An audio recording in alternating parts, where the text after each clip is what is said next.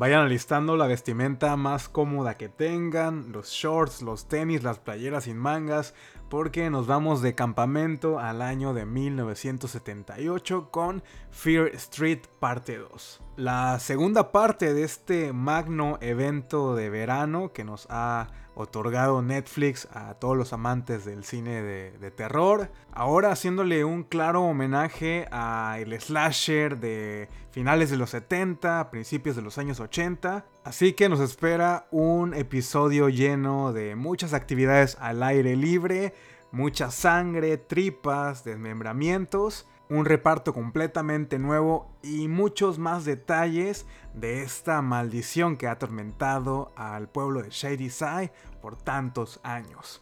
Esto es Planeta Terror Podcast y comenzamos.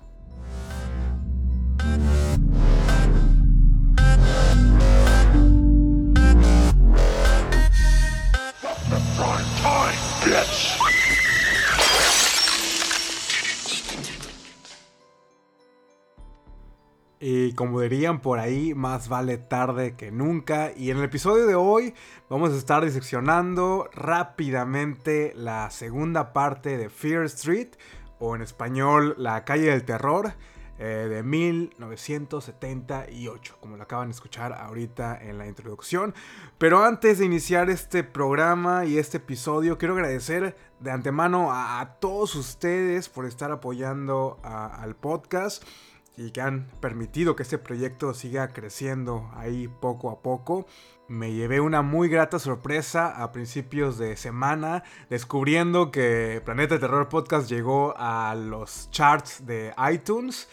Alcanzamos el puesto número 12 en la categoría de Film Reviews, de reseñas de películas en iTunes de México y alcanzamos el número 75 en la categoría de TV y eh, de televisión y, películas, TV and Film, también de Apple Podcast en México. Y a lo mejor estos números para un podcast grande eh, de renombre sean insignificantes, pero para, para mí me llena mucho de orgullo y todo esto es gracias a ustedes, las personas que han estado aquí al pie del cañón, que me han estado escuchando semana tras semana y dándome ese impulso y esa motivación que, que a veces sí se necesita, ¿no? Para seguir echándole ganas a este tipo de proyectos que, la mayoría empezamos desde cero, sin ningún conocimiento, sin ningún. sin ninguna palanca o sin ningún eh, host así súper famoso.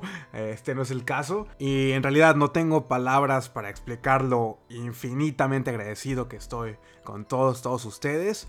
Vaya forma de recargar la pila y seguir motivado, ¿no? Continuando hablando y compartiendo con todos ustedes mi pasión por el cine de terror. Y sin más preámbulo, vamos a meterle cuchillo a Fear Street parte 2, que para el momento en el que estoy grabando este episodio, la película se estrenó hace un par de días, así que posiblemente voy a estar hablando de alguno que otro spoiler por ahí. Y también déjenme decirles que ya vi la trilogía completa. Hoy miércoles, no, hoy es jueves. hoy jueves 15 de julio, este, tuve la oportunidad de ver la tercera y última parte de esta trilogía. Y no me quiero adelantar mucho, pero mi reseña y comentarios los escucharán en un futuro episodio. Pero lo que sí les puedo comentar es que fue mi menos favorita de, todas. Eh, estoy tratando como de rankearlas de la manera más objetiva y creo que me quedo con la segunda parte eh, fue mi favorita de todas, fue la que más disfruté, fue la que más me entretuvo y la que siento que tomó más riesgos. Pero eso no quiere decir que no las haya disfrutado a, las tres por igual, claro que sí. Fue una experiencia muy amena. Yo creo que estamos tan acostumbrados a hacer un binge, a hacer una maratón de todo lo que se estrena eh, en streaming, en Netflix, que ni siquiera nos da tiempo de, procesar ni de disfrutar adecuadamente eh, una serie, eh, las películas. Y la manera en que estrenaron eh, Fear Street me pareció muy, muy fresco, muy refrescante, una estrategia que, les funciona y al menos en mí generó mucha expectativa juntando estas altas dosis de, intriga y de suspenso, qué va a pasar con, con, nuestros personajes. Y tuvimos el tiempo suficiente para disfrutarlas individualmente. Eh, en serio que el marketing me pareció muy, muy, muy fresco. Además que son películas que pueden disfrutar tanto los chicos, los grandes, eh, haciendo este Julio Win, como lo titularon eh, en Netflix. Eh, fue un evento para toda la familia, sean o no apasionados por el cine de, género. Y ya metiéndonos de lleno con Fear Street parte 2, sí quiero comenzar detallando los aspectos técnicos y la producción de la película, que prácticamente todo el equipo eh, de la primera parte está de regreso. La directora Lee Janiak sigue llevando la batuta. Y hace un par de días me enteré que ella está casada con uno de los Doffers Brothers, los hermanos Doffers, estos creadores de Stranger Things. Y ahora todo tiene un sentido porque sí, eh, eh, el aspecto, el estilo, hay muchas similitudes que podemos ver entre Stranger Things, entre la dirección de arte de, Stranger Things con Fear Street. Si no me equivoco, ambas están eh, filmadas en Atlanta, Georgia. Y efectivamente, el mismo equipo de efectos visuales, de efectos especiales, Sean Brennan, el director de arte de las primeras temporadas de Stranger Things es el mismo que en Fear Street. Y Caleb Heeman también cumple su labor como cinematógrafo en ambos proyectos. Y el punto más obvio de todos es que una de sus mega estrellas que inició en la segunda temporada, la actriz Sadie Sink, eh, está de protagonista en esta segunda parte. Y para mí es lo mejor de toda la película y de toda la trilogía. Los sobrevivientes de la primera parte también regresan, aunque tienen una participación un, tanto limitada. Kiana Medeira como Dina, Benjamin Flores Jr. como Josh y Olivia Scott Welch como Samantha también están de regreso en esta segunda parte. Sin embargo, el punto focal es con el personaje de Sadie Sink y la terrible experiencia, masacre que vivió eh, durante el verano de 1978 en el campamento Nightwing. Así que prácticamente tenemos a un nuevo grupo de, jóvenes, niños, integrantes del campamento que no tardarán mucho en ser parte del body count, víctimas del asesino de la hacha, de quien ya tuvimos el gustazo de conocerlo en la primera parte. Y para concluir con esta sección del reparto, como les mencionaba, Sadie Sink es la protagonista, ella interpreta a, Siggy Berman. Eh, tenemos a Gillian Jacobs, que interpreta a la versión adulta, o C. Berman. Y el resto del reparto también son caras muy poco conocidas, rostros relativamente nuevos. Ah, tenemos a Emily Ruth como Cindy, la hermana de Siggy. A Ryan Simpkins como Alice, la mejor amiga de Cindy. A McKeep Sly, no sé si se pronuncia así el nombre, quien interpreta a Tommy y a Ted Sutherland como Nick Wood. Y dejé para lo último a un par de actores, un actor y una actriz que a lo mejor ustedes conozcan. El primero de ellos es Drew Sheet quien interpreta a Gary, uno de los, de los monitores del campamento. Y estoy seguro que si vieron Halloween 2018, saben de quién estoy hablando. Era uno de los mejores amigos de la nieta de Jamie Lee Curtis y quien lamentablemente no va a estar en Halloween Kills por obvias razones.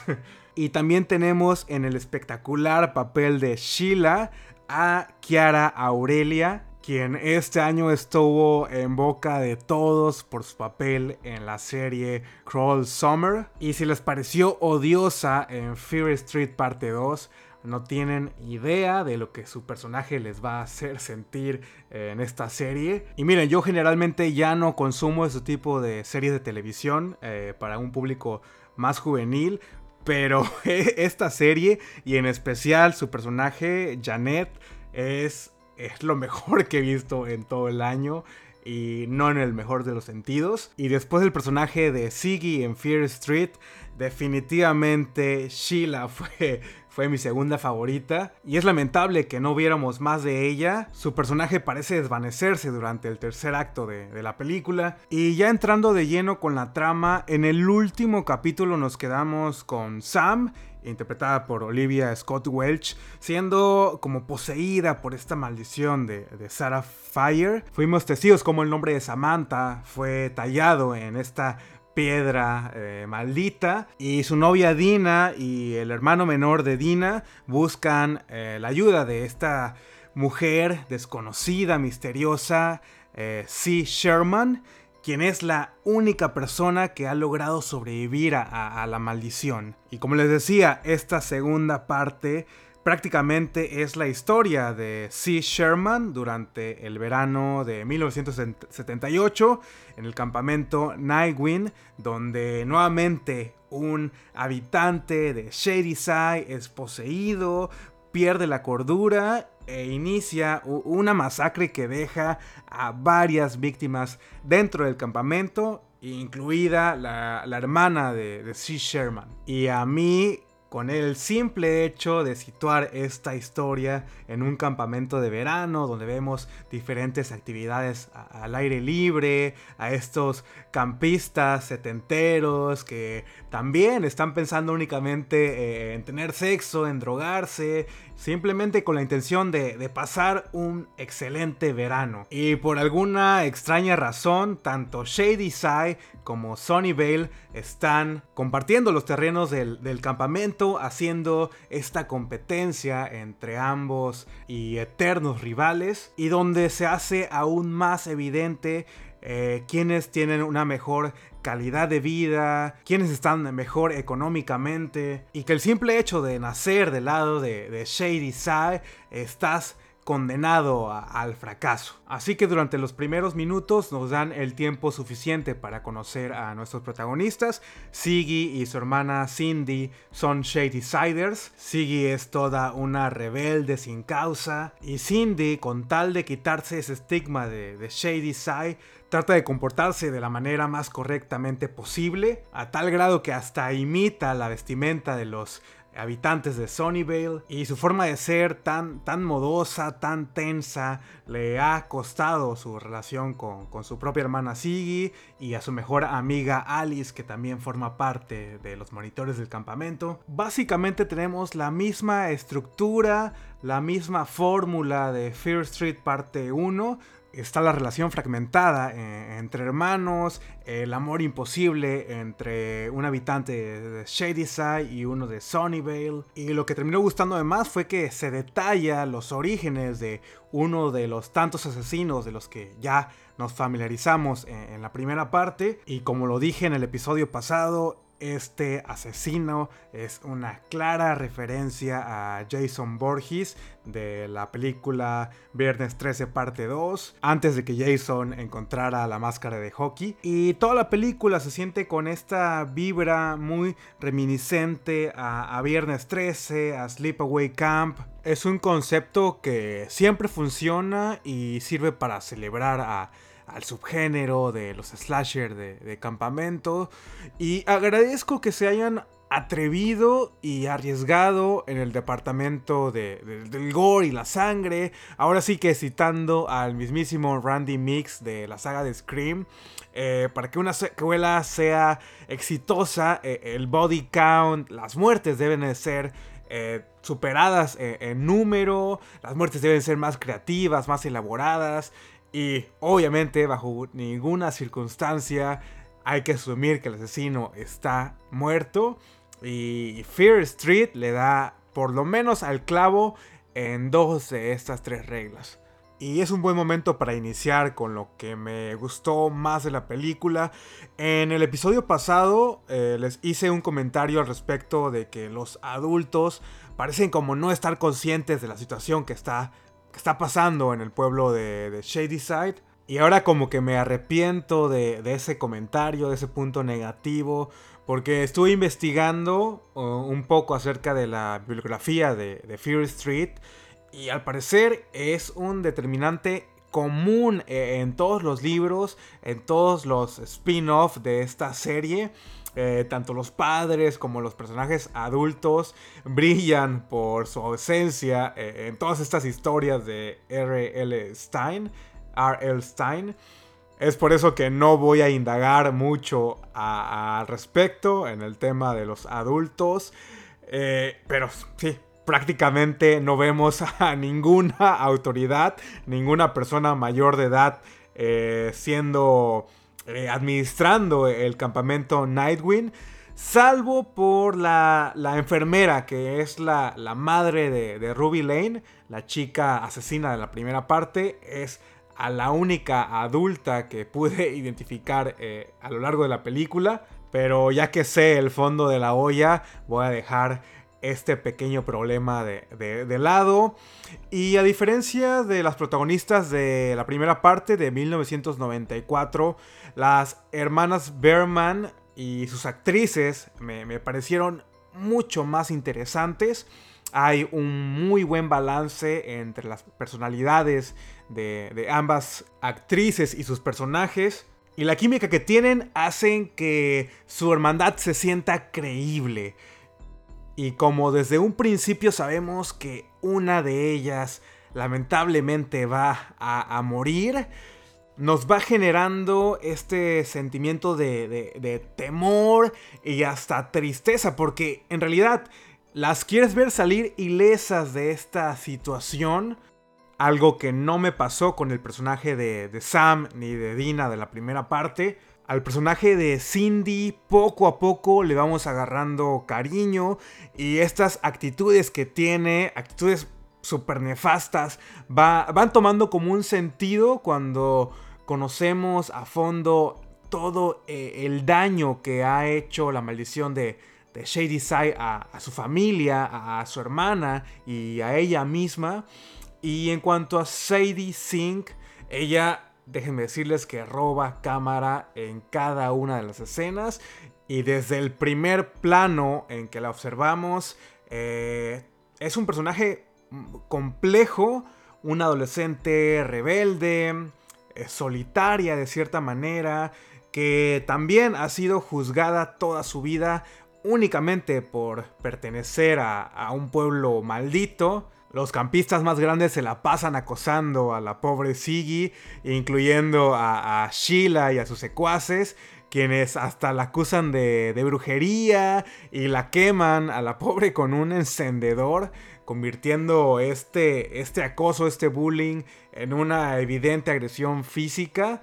Eh, y desgraciadamente Siggy, por su misma personalidad problemática, ni siquiera puede denunciar a estos acosadores. También la vemos desarrollando una relación amorosa con Nick, a quien ya conocemos de la primera parte como el sheriff de Sunnyvale. Y nuevamente existe esta relación prohibida y sin futuro que, se divide por los límites de, ambas ciudades. Así que en general vemos al personaje de, de Siggy pasar por diferentes situaciones, encarnando el rol de, chica final del slasher y a quien también veremos sufrir siendo perseguida por el asesino de la hacha. En cuanto al resto de los personajes secundarios, pues yo creo que todos cumplen su función eh, adecuadamente. Tommy, que es eh, el novio de Cindy, es quien termina siendo eh, el poseído por Sarah Fire y vemos esta transformación que, inicia con un adolescente completamente normal a un asesino sediento de, sed y de venganza. Siento que el actor hace un muy buen trabajo y su transición a, poseído, asesino, se siente creíble. Y claro, una vez que tiene este saco, eh, este, esta bolsa rara en, la cabeza, es cuando explota todo su potencial y es cuando en realidad eh, te genera un, cierto miedo. También descubrimos que la madre de Ruby Lane, eh, la enfermera del campamento, sabe quién es el próximo, el próximo poseído.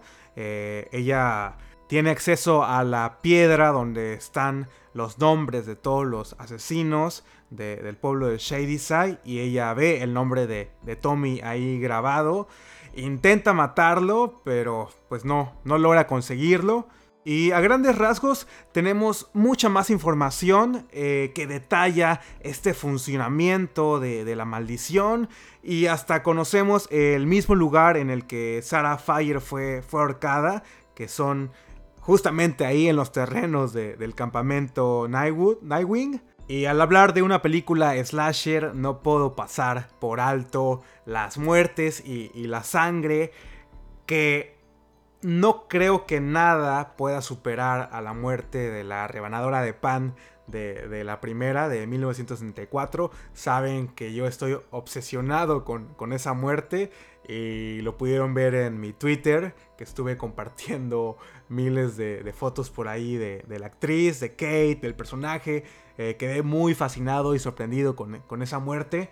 Y en 1978 eh, tenemos un par de muertes bastante brutales. Sobre todo eh, la muerte de las hermanas Berman. Vemos esos hachazos y esos cuchillazos entrar una y otra vez en el cuerpo de estas pobres adolescentes. Algo que me pareció muy brutal. Aunque el modus operandi del asesino de la hacha haya sido tan repetitivo, pero vaya, tenemos una decapitación limpiecita, hachazos en, la cabeza, en el pecho, en el cuello, en las extremidades. Y le doy un aplauso a la directora y a los guionistas que no tuvieron ningún temor de, matar a, niños. Sabemos que esto es algo poco común en el cine de terror es muy arriesgado evidenciar y representar violencia hacia menores de edad. Y, no, quiero, no quiero sonar como un enfermo mental, pero eh, agradezco que hayan aceptado eh, el riesgo y lo hicieron de una manera correcta, ya que todas las muertes eh, de los niños, de los campistas, fueron off-screen, algo que ni siquiera en las 10 secuelas de, de Viernes 13 pudimos, pudimos observar, ni Sleepaway Camp, la mayoría de las víctimas pues eran adolescentes o mayores de, 12, 13 años. Y aquí en realidad sí, asesinan a, a niños de 10 años, 9 años. Me dio mucha lástima cuando matan al chico, al gordito, que él solamente quería llevarse bien con todos y era como el alumno ideal, pero el pobre vestía de, color azul, pertenecía a, Shady Side y por lo que entendemos la vida de los Shady Siders nunca termina bien. Y ya para ir concluyendo con esta sección de lo que más me gustó, nuevamente eh, el soundtrack juega una pieza importantísima eh, en la ambientación y determina el estado de ánimo y toda esta vibra como rock and roll de los años 70, de finales de los años 70. La dirección de Lee Janiak vuelve a ser impecable, la edición se siente, se siente fluida, se hace más uso de efectos visuales computarizados que seguramente les va a hacer recordar el Upside Down de Stranger Things. Y un último punto que yo pensé que no, iba, no lo iba a encontrar representado en, esta película fue que, pues ustedes saben que, el cine de los 70 se caracterizaba por tener eh, escenas de desnudos, era muy común ver escenas de, sexo en, estas películas, sobre todo dentro del género slasher, chicas enseñando los pechos sin ninguna razón aparente, y en realidad me sorprendió ver que agregara a la directora no una, sino dos escenas de personajes teniendo relaciones sexuales, haciendo que este homenaje y carta de amor se sienta aún más real. Y ya por último, para ir cerrando con el episodio, lo negativo de la película, eh, quisiera empezar. Y aclaro, estos son, son opiniones muy personales. El primero de ellos es que ninguno de los personajes me dio esa, esa vibra de estar viviendo en los años 70. La forma en la que hablan los personajes y la forma en la que deliberan sus diálogos se siente, se siente moderna. Y entiendo que a veces se puede llegar a caer en la caricatura, en el estereotipo. Salvo por el soundtrack, no hay nada que te grite que estamos viviendo en la década de los 70s. Pero en realidad no es algo que me moleste, simplemente es por comentar eh, algo negativo. También pude notar que algunas de las escenas de muerte eh, utilizaron más CGI, incluso la sangre se veía bastante digitalizada, algo que saben que no estoy en contra de, pero que le resta originalidad y al pasar de los años estos efectos se irán viendo más obsoletos.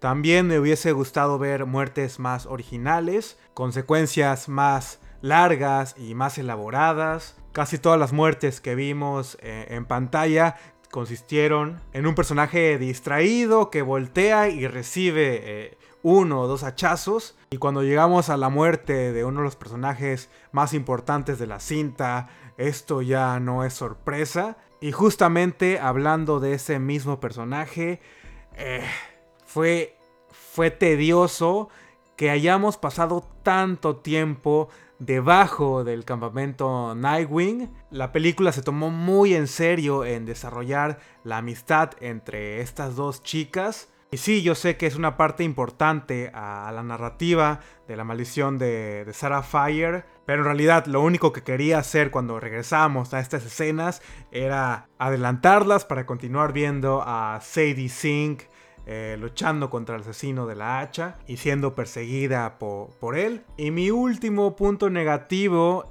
es que no le han dado una death scene, una muerte al personaje de, Sheila. Yo sé que ella no es parte de, de Shady Side y obviamente el asesino no iba a ir tras de ella. Pero qué gran oportunidad desaprovechada de hacer una, una chase scene con ella. No sé, que de alguna manera se quedara impregnada la sangre de algún Shady Sider eh, en ella. Y lo cual la pusiera en, en la mira del asesino. Y, tanto ella como sus secuaces, las dos chicas estas, las seguidoras, también merecían, merecían una muy buena escena de, muerte. Pero su servidor debe de aprender que no se puede complacer a todos en esta, en esta vida. Y con eso le ponemos punto final a mi reseña, comentarios de Fear Street Parte 2, La calle del terror 1978 la cual pueden disfrutar en la plataforma de, Netflix desde la semana pasada. Y por mi parte, esto ha sido todo por el episodio de hoy. Ya pude ver la de 1666. Así que esperen próximamente ese, ese episodio. Pero antes me emociona mucho en anunciarles que este domingo... Ah, ¿Qué es domingo 17, 18? Bueno, el próximo domingo eh, regreso a la sala de cines Después de muchos meses de no pisar una, una sala de cine aquí en la ciudad, y mi primera película del 2021 eh, será eh, Escape Room 2. Así que esperen entre domingo y, lunes el nuevo episodio del podcast, donde seguramente les voy a estar eh, dando mi opinión al respecto de, de esta secuela tan anticipada tan esperada por, por mí. Así que nos escuchamos en el próximo episodio. Me despido, mi nombre es Iván, les mando un, saludo, un abrazo y muchas gracias a todos por seguir escuchando y seguir apoyando el proyecto. Pueden darle follow a las redes sociales en Instagram, Facebook, Twitter, eh, Letterboxd, etcétera. Que pasen una muy buena semana llena de terror, llena de emociones al límite. Y déjenme saber qué les pareció la parte final de la trilogía de Fear Street. Un saludo, bye.